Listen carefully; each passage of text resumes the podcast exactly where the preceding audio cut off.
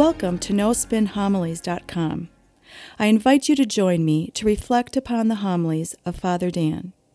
Father Dan will challenge us to open our heart, mind, and soul to the Word of God.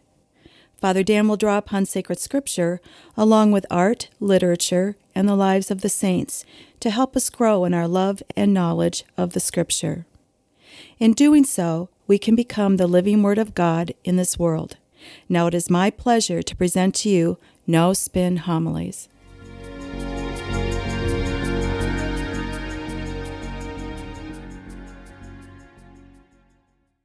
In today's gospel, as well as next week's gospel, we hear a great conversation between Jesus and Peter. Now, in this week's gospel, all of our faith and all of our Catholic teaching and tradition hinges on those two questions that Jesus asks, as well as Peter's answer. Notice what Jesus says. He says, Who do the people say that I am? Now, we would say, for lack of a better term, Jesus is conducting a popular opinion poll, or it seems. He wants to know, based upon his preaching and teaching, as well as the miracles that he's performed, have the people formed an impression about him? Now, this is a very odd question to ask. Notice where they are. They entered Caesarea Philippi, which is the heart of Gentile territory. Now, Jesus didn't really spend a whole lot of time with the Gentiles. Most of his ministry was with the Jewish people in Jewish territory. And so, the first thing that we can take from this if Jesus really wanted to know what the people thought of him, he would ask this question in Jewish territory because those were the people that knew him the most. Those people were exposed to him, his miracles, and his teaching. So we can reasonably conclude because Jesus didn't really spend too much time with the Gentiles, they probably haven't formed an impression about him. But let's focus on the question itself Who do the people say that I am? Jesus doesn't ask, you know, do the people subscribe to my way of life? No. And he doesn't ask, do the people believe? In my preaching and teaching? Doesn't ask those questions. He asks, Who do the people say that I am? Why is that? Because Christianity is the only religion that wonders and is all about its creator, the person of God. If you look at all other religions in this world, all other religions are not about their creator. I'll give you a great example Buddhism. Now, the Buddhist is not interested in the Buddha himself. In fact, the Buddha himself would say Buddhism is not about me, but it's instead finding the path of enlightenment and walking that path every day of your life. But not so with Christianity. Christianity is all about its founder, Jesus Christ. That's why we call ourselves Christians, after the name of Jesus Christ. Now, throughout the centuries, that question, who do the people say that I am? has echoed through the halls of our church for hundreds and hundreds of years. If you look at the very early councils of Nicaea, Constantinople, Ephesus, they all wrestled with that question Who do the people say that I am? And yet, it was from that question that we learn the deepest truths of our faith about the Holy Trinity, one God in three persons, about the true presence of Christ in the Eucharist, about Mary, her Immaculate Conception, and glorious Assumption. All the teaching, doctrine, and dogma are based upon that question. Now, go back into the Gospel. The crowds apparently they have mixed feelings about Jesus and who he is. For them, Jesus was probably an intriguing and captivating figure, and they have a wide range of opinions of who he really is. Now, the one common theme amongst all those opinions is they're all dead wrong. They're not even close to coming to who he is. But then there comes that watershed moment. Jesus, he turns to the apostles and he says to them, But who do you say that I am? I think Jesus never cared about what the crowds thought of him, but he did care about what the apostles thought, if they really knew who he was. Now remember, the apostles are standing there and they represent the church. So, what is Jesus really asking? Does the church really know who I am? Because if they do, then they can carry out Jesus' ministry after he leaves and ascends back into heaven. Now, if there's anyone who should know Jesus' his identity, it should be the apostles. They were the chosen few. They have been with Jesus for three years, day in, day out. They've walked with him, they've talked with him, they ate with him, they listened to his preaching and teaching day in and day out. They've witnessed his miracles. If anyone should know who Jesus is, it should be the apostles.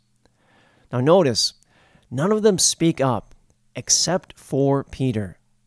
So it begs the question do the other apostles doubt in who Jesus truly is? Or are they allowing Peter to be the spokesperson of them all? Well, we really don't know. But what we do know is Peter speaks up and he says, You are the Christ, the Son of the living God. Now remember, again, the apostles make up the church. Peter is going to be the first pope of our church. So Peter speaks on behalf of our church. Well, that's a time honored tradition. It continues even to this day. Pope Francis, whenever he talks, he talks on behalf of the universal Catholic Church. I think Peter is doing just that. Now, why is it that Peter gets it? Is it because he's the smartest amongst all the apostles? Hardly. Peter is a simple fisherman. He's even illiterate. In fact, Peter recruited Mark to be his interpreter and secretary. Many scholars believe that the Gospel of Mark is essentially Peter dictating everything that he knows about the church and Jesus Christ, and Mark feverishly writing it all down. That's why Mark's gospel is published just a few years after Peter's martyrdom. And so, why does Peter understand? Why does Peter get it? Is he the holiest amongst all the apostles? Hardly. Peter is constantly vacillating. Sometimes his faith is hot, sometimes it's cold. It was Peter that betrayed Jesus, denied him three times. Now, I would say John should be the one who knows Jesus' identity. He was the beloved of the apostles, he was closest to Jesus, and he was the most mystical. But he doesn't say anything. But instead, Peter gets it right. Now, why is that? Well, Jesus tells us. He says, Blessed are you, Simon, son of Jonah, for flesh and blood has not revealed this to you, but my heavenly Father. Well, that can't be more clearly stated than that. Through the power of God the Father, and through the inspiration of the Holy Spirit, Peter came to know who Jesus truly is. Now, Peter couldn't figure it out on his own. He couldn't use his intellect or his own spirituality.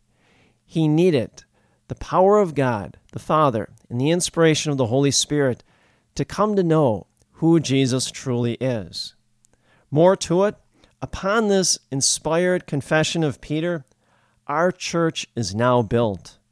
That's why Jesus says to Peter, And so I say to you, you are Peter, and upon this rock I will build my church, and the gates of the netherworld shall not prevail over it. Our church rests upon the inspiration of the Holy Spirit and the power of God the Father to come to know Christ, but also all the deepest truths of our faith in our church.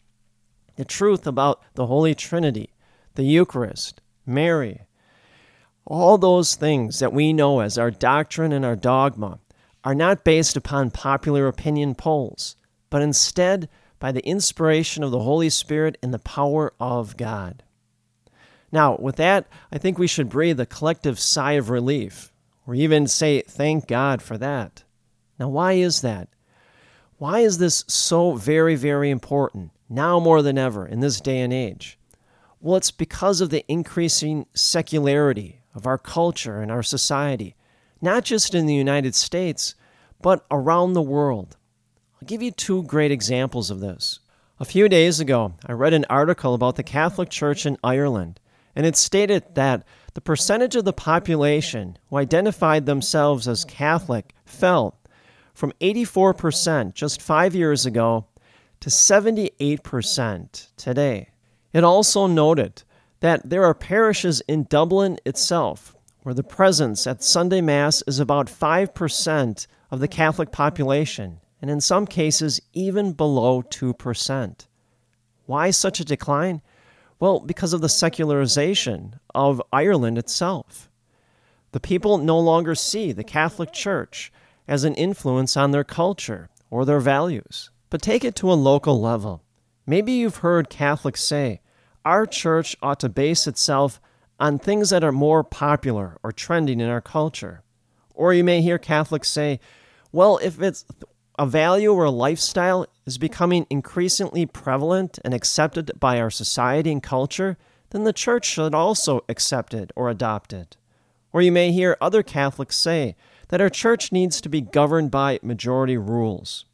Just last week on the news, I saw a Washington, D.C. politician who claimed to be Catholic, but in the same breath said that the church needs to be more relevant and therefore it needs to adopt more values and lifestyles that our culture and our society has already adopted.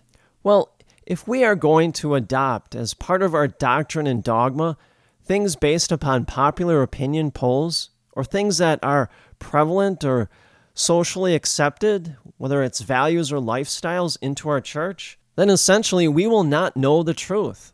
All of our teaching will be dead wrong. Just like those people in the crowds who thought they knew who Jesus was, but they were dead wrong. Think of it if popular opinion drives what we believe in God and in our church, then everything that we know about the Eucharist, our sacraments, and even about Jesus Christ Himself would be dead wrong. Now, often, the course of our church history, there have been basic truths that we hold to as Catholics that have not been widely held by other religions. Sometimes our beliefs are not popular. I'll give you a good example of this. Our belief in the sanctity of life. As Catholics, we hold to the highest degree the sanctity of life from conception to natural death, and we will strongly defend it. And yet, if you look in our country, abortion is legalized, and in some states, assisted suicide is also legalized. And yet, those two things are not morally good. They're morally evil, and we as Catholics stand against them. And yet at the same time, we're ridiculed and we're made fun of because of that. Well, it doesn't make a difference. We know the truth. And the truth is, we value life, period, regardless of p- public opinion.